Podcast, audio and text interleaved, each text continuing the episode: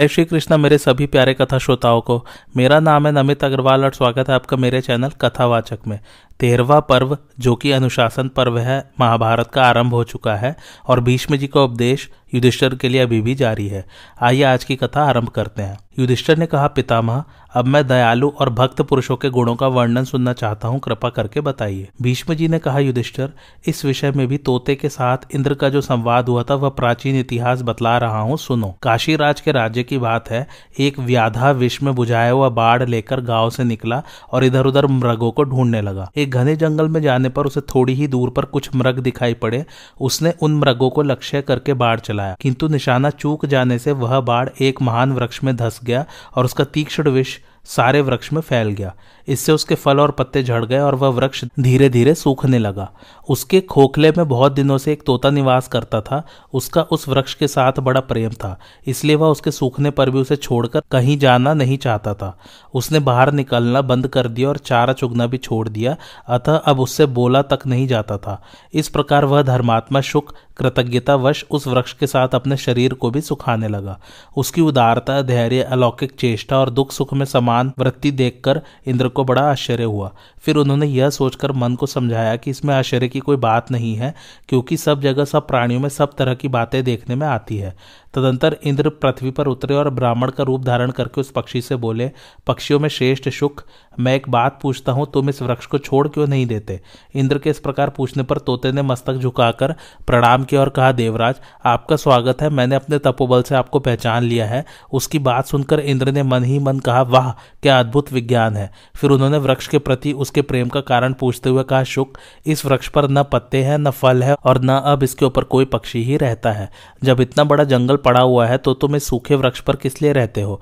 यहाँ और भी तो बहुत से वृक्ष हैं, जिनके खोखले पत्तों से ढके हुए हैं, जो देखने में सुंदर हरे भरे हैं, तथा जिनके ऊपर खाने के लिए काफ़ी फल फूल मौजूद है। इस वृक्ष की आयु समाप्त हो गई है, अब इसमें फलने फूलने की शक्ति नहीं रही, तथा यह निसार और श्रीहीन हो चला है। अतः अपनी बुद्धि से सोच विचार कर इस ठूठे पेड़ को तुम त्याग दो। भीष्म जी कहते हैं, धर्मात्मा शुक ने इंद्र की बात सुनकर लंबी सांस छोड़ते हुए दीनवाड़ी में कहा, देवराज, मैंने इसी वृक्ष पर जन्म लिया और यहीं रहकर अच्छे अच्छे गुड़ सीखे हैं। इसने अपने बालक के समान मेरी रक्षा की और शत्रुओं के आक्रमण से बचाया है, इसलिए इस वृक्ष पर मेरी बड़ी भक्ति है। मैं इसे छोड़कर और कहीं जाना नहीं चाहता। दया रूप धर्म का पालन कर रहा हूँ। ऐसी दशा में आप कृपा करके यह व्यर्थ सलाह क्यों दे रहे हैं? साधु पुरुषों के लिए दूसरों पर दया करना ही सबसे महान धर्म बतलाया गया है। सहस्त्राक्ष, जब देवताओं को धर्म के विषय में संदेह होता है तो वे उसका समाधान आपसे ही पूछते हैं। इसलिए आपको देवताओं का राजा बनाया गया है। अतः आप मुझे इस वृक्ष को त्यागने के लिए न कहिए। क्योंकि जब यह हर तरह से समर्थ था, उस समय तो मैंने इसी के सहारे जीवन धारण किया, और आज जब यह शक्तिहीन हो गया तो इसे छोड़कर चल दूँ, यह कैसे हो सकता है? तोते की कोमलवाड़ी सुनकर इंद्र को बड़ी प्रसन्नता हुई। उन्होंने उसकी दयालुता से संतुष्ट होकर कहा, तुम मुझसे कोई वर मांगो तब शुक ने कहा, यह वृक्ष पहले ही की तरह हरा भरा हो जाए। उसकी भक्ति और शील स्वभाव देखकर इंद्र को और भी प्रसन्नता हुई। उन्होंने तुरंत ही अमृत की वर्षा करके उस वृक्ष को सींच दिया। फिर तो उसमें नए नए पत्ते, फल और मनोहर शाखाएँ निकल आई। तोते की सुदृढ़ भक्ति के कारण वह वृक्ष पूर्ववत श्री संपन्न हो गया। तथा वह शुक भी आयु समाप्त होने पर अपने दयापूर्ण बर्ताव के कारण इंद्रलोक को प्राप्त हुआ। राजन, जैसे शुक का सहवास पाकर वृक्ष को अपनी खोई हुई शक्ति प्राप्त हो गई, उसी प्रकार अपने में भक्ति रखने वाला पुरुष का सहारा पाकर प्रत्येक मनुष्य अपनी संपूर्ण कामनाएँ सिद्ध कर लेता है। युधिष्ठर ने पूछा, पितामह, देव अर्थात भाग्य और पुरुषार्थ में कौन श्रेष्ठ है? भीष्म जी ने कहा, युधिष्ठर, इस विषय में वशिष्ठ और ब्रह्मा जी के संवाद रूप एक प्राचीन इतिहास को उदाहरण दिया जाता है। पूर्व काल में महर्षि वशिष्ठ जी ने लोक पितामह ब्रह्मा जी से पूछा, भगवान, प्रारब्ध और मनुष्य के प्रयत्न में किसकी श्रेष्ठता है? ब्रह्मा जी ने कहा, बिना बीज के कोई चीज़ पैदा नहीं होती। बीज से ही बीज पैदा होता है और बीज से ही फल उत्पन्न होता है। किसान खेत में जाकर जैसा बीज बो आता है, उसी के अनुसार उसको फल मिलता है। इसी प्रकार पुण्य या पाप जैसा कर्म किया जाता है, वैसा ही फल प्राप्त होता है। जैसे बीज खेत में बोए बिना फल नहीं दे सकता, उसी प्रकार प्रारब्ध भी पुरुषार्थ के बिना काम नहीं देता। कर्म करने वाला मनुष्य अपने भले या बुरे कर्म का फल स्वयं ही भोगता है, यह बात संसार में प्रत्यक्ष दिखाई देती है। शुभ कर्म करने से सुख और पाप करने से दुख मिलता है। पुरुषार्थी मनुष्य सर्वत्र सम्मान पाता है, किंतु जो निकम्मा है, वह घाव पर नमक छिड़कने के समान असहनीय दुख भोगता है। मनुष्य तपस्या से रूप, सौभाग्य और नाना प्रकार के रत्न प्राप्त कर लेता है।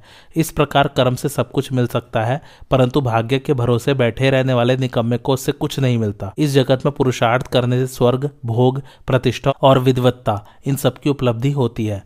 नक्षत्र, नाग, यक्ष, चंद्रमा, सूर्य और वायु आदि देवता पुरुषार्थ करके ही मनुष्य लोक से देवलोक को गए हैं। जो लोग उद्योग नहीं करते, उन्हें धन, मित्र, ऐश्वर्य अथवा दुर्लभ लक्ष्मी की भी प्राप्ति नहीं हो सकती।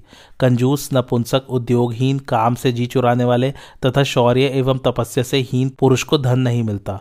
जो पुरुषार्थ न करके केवल दैव के भरोसे बैठा रहता है, वह नपुंसक को पति बनाने वाली स्त्री की तरफ़ व्यर्थ ही दुख उठाता है।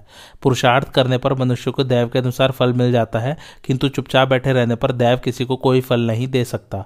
देवता भी अपनी पराजय की आशंका से प्राय मनुष्य के पारमार्थिक कार्य में भयंकर विघ्न डाला करते हैं, किंतु पुण्यात्मा पुरुष का ये क्या बिगाड़ सकते हैं? पूर्व काल में राजा ये याति दैववश स्वर्ग से भ्रष्ट हो गए तो भी उनके नातियों ने अपने पुण्य कर्म से पुनः उन्हें स्वर्ग में पहुँचा दिया।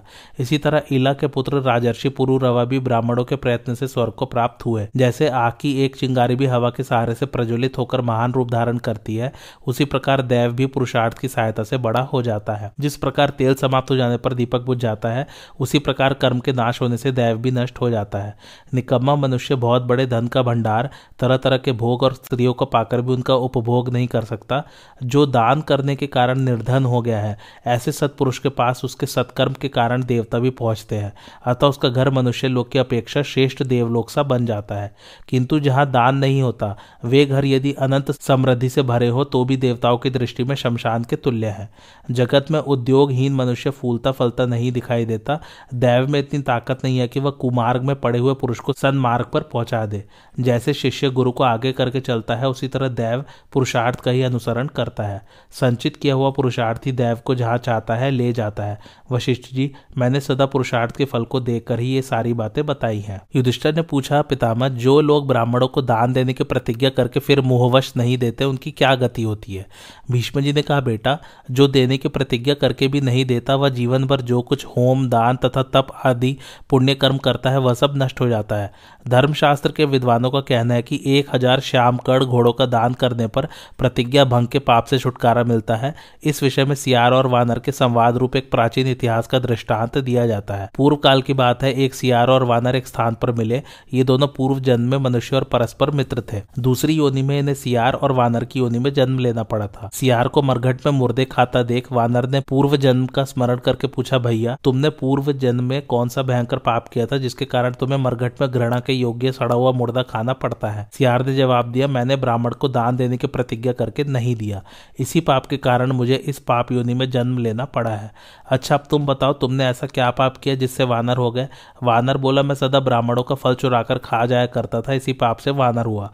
अतः विज्ञ पुरुष को कभी ब्राह्मण का धन नहीं लेना चाहिए। उनके साथ कभी विवाद नहीं करना चाहिए और यदि उन्हें दान देने की प्रतिज्ञा की गई हो तो अवश्य दे डालना चाहिए। भीष्म जी कहते हैं, युधिष्ठर, इसलिए किसी को ब्राह्मण के धन का अपहरण नहीं करना चाहिए। यदि ब्राह्मण से कोई अपराध भी हो जाए तो उसे क्षमा कर देना चाहिए। बालक, दरिद्र अथवा दीन होने पर भी किसी ब्राह्मण का अपमान नहीं करना चाहिए। पहले तो उन्हें किसी बात की आशा नहीं देनी चाहिए, और यदि दे दी तो पूरी करनी चाहिए। क्योंकि पहले की दी हुई आशा के भंग होने पर ब्राह्मण क्रोध में भरकर, जिसकी ओर देखता है, उसे उसी प्रकार भस्म कर डालता है, जैसे घास फूस को आग। किंतु वही ब्राह्मण जब आशा पूर्ति से संतुष्ट होकर आशीर्वाद देता है तो वह दाता के लिए औषध के समान हो जाता है, तथा उसके पुत्र, पौत्र, बंधु बांधव, पशु, बंतरी, नगर और देश का कल्याण करके उन्हें शक्तिशाली बनाता है। इस पृथ्वी पर सहस्त्रों किरणों वाले सूर्यदेव के प्रचंड तेज की भांति ब्राह्मण का तेज भी देखने में आता है। इसलिए जो उत्तम योनि में जन्म लेना चाहता हो, उसे ब्राह्मण को देने की प्रतिज्ञा की हुई वस्तु अवश्य दे डालनी चाहिए। इस लोक में ब्राह्मण को दान देने से देवता और पितर तृप्त होते हैं, इसलिए विद्वान पुरुष ब्राह्मणों को अवश्य दान दे। ब्राह्मण महान तीर्थ माने जाते हैं, वे किसी भी समय घर पर आ जाए तो बिना सत्कार के उन्हें नहीं जाने देना चाहिए। युधिष्ठर ने पूछा, दादाजी, यदि कोई मनुष्य सौहार्दवश किसी नीच जाति के पुरुष को उपदेश दे तो उसे दोष लगेगा या नहीं? मैं इस बात को यथार्थ रूप से सुनना चाहता हूँ, क्योंकि धर्म की गति बड़ी सूक्ष्म है। भीष्म जी ने कहा, बेटा, किसी नीच जाति के मनुष्य को उपदेश नहीं देना चाहिए, क्योंकि इससे उपदेश देने वाले को महान दोष की प्राप्ति बतलाई जाती है। इस विषय में यह दृष्टांत सुनो जो दुख में पड़े हुए एक नीच जाति के पुरुष को उपदेश देने से संबंध रखता है। हिमालय के निकट एक बड़ा सुंदर और पवित्र आश्रम था, जहाँ सिद्ध और चारण विचरा करते थे। उसके आसपास का वन सदा फूलों से भरा रहता था। उस आश्रम में व्रत और नियमों का पालन करने वाले बहुत से तपस्वी और तेजस्वी ब्राह्मण निवास करते थे। वहाँ सब और वेद मंत्रों के उच्चारण की ध्वनि गूंजती रहती थी। अनेकों बाल खिल्य ऋषि तथा सन्यासी उस आश्रम की शोभा बढ़ा रहे थे। एक दिन वहाँ एक शूद्र बड़े उत्साह से आया। आश्रमवासी मुनियों ने उसका बड़ा आदर किया। तदंतर उसे तप करने की इच्छा हुई, अतः उसने कुलपति के दोनों चरणों का स्पर्श करके कहा, द्विजवर, मैं आपकी कृपा से धर्म का उपदेश सुनना चाहता हूँ। इसके लिए आप हमें विधिवत संन्यास की दीक्षा दें। मैं वर्णों में नीचे छूद्र हूँ तथा आपकी शरण में आया हूँ। आप मुझ पर प्रसन्न होइए। कुलपति ने कहा, बेटा, शूद्र को संन्यास धारण करने का अधिकार नहीं है, अतः तुम सन्यासी के वेश में यहाँ नहीं रह सकते। यदि तुम्हारे यहीं रहने का विचार हो तो रहो, किंतु उच्च वर्णों की सेवा किया करो। सेवा से तुम्हें अत्यंत उत्तम लोगों की प्राप्ति होगी, इसमें तनिक भी संदेह नहीं है। कुलपति के ऐसा कहने पर शूद्र सोचने लगा, अब मुझे क्या करना चाहिए? शूद्र के लिए शास्त्र का ऐसा ही विधान हो तो भी मैं तो वही करूँगा जो मेरे मन को प्रिय जान पड़ता है। यह विचार कर उसने उस आश्रम से दूर जाकर एक पर्ण कोटी बनाई और वहाँ यज्ञ के लिए वेदी रहने के लिए स्थान और देवालय बनाकर वह नियम पूर्वक रहने लगा। वह प्रतिदिन नियम पूर्वक स्नान करता तथा देवालय में जाकर देवता की पूजा, बलि और होम किया करता था। फलाहार करके इंद्रियों को काबू में रखता और उसके पास जो अन्न और फल आदि प्रस्तुत रहते, उनसे आए हुए अतिथियों का सत्कार करता था। इस नियम का पालन करते हुए शूद्र मुनि को बहुत समय बीत गया। एक दिन एक मुनि सत्संग की दृष्टि से उस आश्रम पर पधारे। शूद्र ने विधिवत स्वागत सत्कार करके उन्हें संतुष्ट किया। तब से वे परम तेजस्वी धर्मात्मा ऋषि उस शूद्र से मिलने के लिए वहाँ अनेकों बार आए। एक बार शूद्र ने उन तपस्वी मुनि से कहा, मुनि, मैं पितरों का श्राद्ध करना चाहता हूँ, आप कृपा करके इस कार्य को संपन्न करा दीजिए। मुनि ने बहुत अच्छा कहकर उसकी प्रार्थना स्वीकार कर ली। तब शूद्र ने ऋषि को पाद्य निवेदन किया और जंगल से कुछ आसन चटाई और अन्न आदि श्राद्धोपयोगी सामान एकत्रित किया। फिर उन तपस्वी मुनि के आदेशानुसार बुद्धिमान शूद्र ने कुश, अर्घ्य और हव्य कव्य आदि समर्पण करने की संपूर्ण विधि का पालन किया। इस प्रकार जब श्राद्ध का कार्य समाप्त हो गया तो वे मुनि उससे विदा लेकर चले गए और शूद्र धर्म मार्ग में स्थित हो गया। तदंतर दीर्घ काल तक तपस्या करके उस शूद्र ने वन में ही प्राण त्याग किया और अपने पुण्य के प्रभाव से वह एक राजवंश में महान तेजस्वी बालक के रूप में उत्पन्न हुआ। इसी प्रकार उन तपस्वी मुनि ने भी समयानुसार मृत्यु को प्राप्त होकर उसी राजवंश के पुरोहित के घर में जन्म धारण किया। इस तरह वह शूद्र और वे मुनि एक ही स्थान पर उत्पन्न हुए, साथ ही साथ बड़े और अनेकों विद्याओं में प्रवीण हुए। ऋषि ने वेद, कल्प और ज्योतिष शास्त्र में पूर्ण पांडित्य प्राप्त किया तथा सांख्य शास्त्र पर भी उनका बड़ा अनुराग था। कुछ दिनों बाद बूढ़े राजा का देहावसन हो गया, तब प्रजा ने उस राजकुमार को राज तिलक दे दिया। राजा होने पर उसने पुरोहित के घर में उत्पन्न हुए ऋषि को ही अपना पुरोहित बनाया। उन्हें हर काम में आगे रखकर वह धर्म पूर्वक प्रजा का पालन करता हुआ बड़े सुख से रहने लगा। पुरोहित जी प्रतिदिन राजा के सामने जब जब पुण्यावचन तथा कोई धार्मिक कार्य करते तो राजा उन्हें देखकर मुस्कुराता या ठटाकर हंस पड़ता था। पुरोहित ने राजा के इस व्यवहार को अनेकों बार लक्ष्य किया। जब उसे बराबर अपना उपहास करता पाया तो उनके मन में बड़ा खेद हुआ। एक दिन उन्होंने एकांत में राजा से मिलकर कहा राजन, यदि आप मुझ पर प्रसन्न हो तो मैं एक वर मांगना चाहता हूँ, किंतु पहले आप प्रतिज्ञा करें कि मैं जो कुछ पूछूँगा उसको सही सही उत्तर देंगे। राजा ने कहा हाँ हाँ यदि जानता होऊँगा तो अवश्य उत्तर दूँगा। तब पुरोहित ने कहा, प्रतिदिन देखता हूँ, जब पुण्यावचन या और कोई धार्मिक कृत्य अथवा शांति होम आदि कार्यों में मैं प्रवृत्त होता हूँ, तब आप मेरी ओर देखकर हंसा करते हैं। इसका क्या कारण है? आप यूँ ही नहीं हँसते, इसका ज़रूर कोई ना कोई कारण होगा। उसे ठीक ठीक बतलाइए। मैं सुनने के लिए बहुत उत्सुक हूँ। राजा ने कहा, विप्रवर, मैं पूर्व जन्म में शूद्र था और आप महान तपस्वी ब्राह्मण थे। उस समय आपने मुझ पर कृपा करके बड़े प्रेम से मुझे श्राद्ध विषयक उपदेश किया था, आसन कुश और हव्य कव्य की विधि बताई थी। उस कर्म दोष के कारण आप इस जन्म में पुरोहित हुए हैं और मुझे राजा होने का सौभाग्य प्राप्त हुआ है। मेरे लाभ के लिए उपदेश करने का फल आपको इस रूप में मिला। यह सोचकर मुझे हँसी आती है। आपका अपमान करने के लिए मैं उपहास नहीं करता क्योंकि आप मेरे गुरु हैं। आपको जो अपनी तपस्या के विपरीत फल भोगना पड़ा उसको याद करके मुझे खेद और संताप हुआ करता है। मुझे आपके पूर्व जन्म की स्मृति बनी हुई है, इसी से आपकी ओर देखकर हंसता था।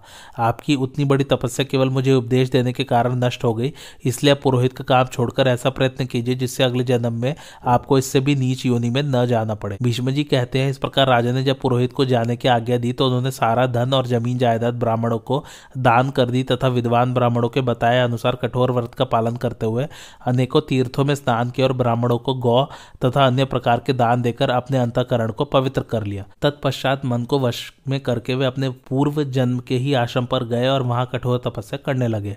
तब के प्रभाव से उन्होंने परम सिद्धि प्राप्त कर ली और उस आश्रम के रहने वाले अन्य अन्य ऋषियों के भी वे सम्मान भाजन बन गए। युधिष्ठर, यद्यपि वे पूर्व जन्म में महान ऋषि थे तो भी शूद्र को उपदेश देने के कारण बड़े कष्ट में पड़ गए। अतः ब्राह्मण को किसी नीच वर्ण के मनुष्य के प्रति उपदेश नहीं करना चाहिए।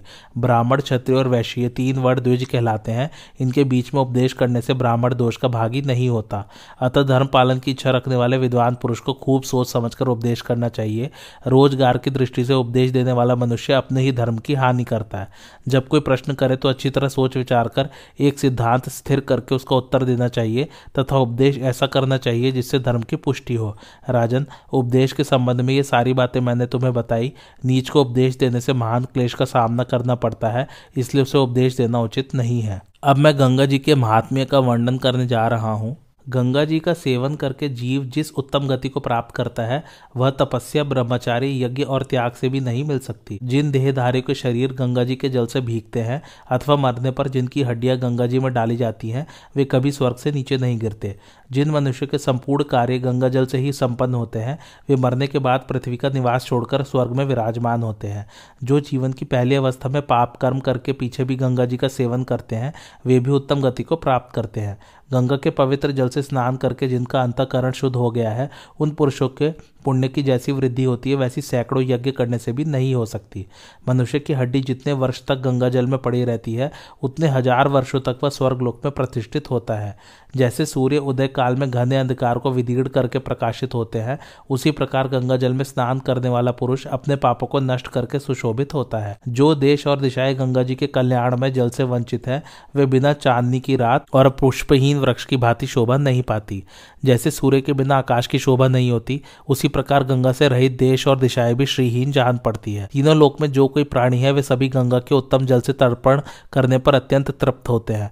जो मनुष्य सूर्य की किरणों से तपे हुए गंगा जल का पान करता है, वह गाय के गोबर से निकले हुए जौ की लपसी खाने वाले पुरुष से अधिक पवित्र माना जाता है। एक मनुष्य शरीर का शोधन करने वाले एक हज़ार चांद्रायण व्रत का आचरण करे और दूसरा केवल गंगा जी के जल का पान करे तो उन दोनों में शायद ही समानता हो।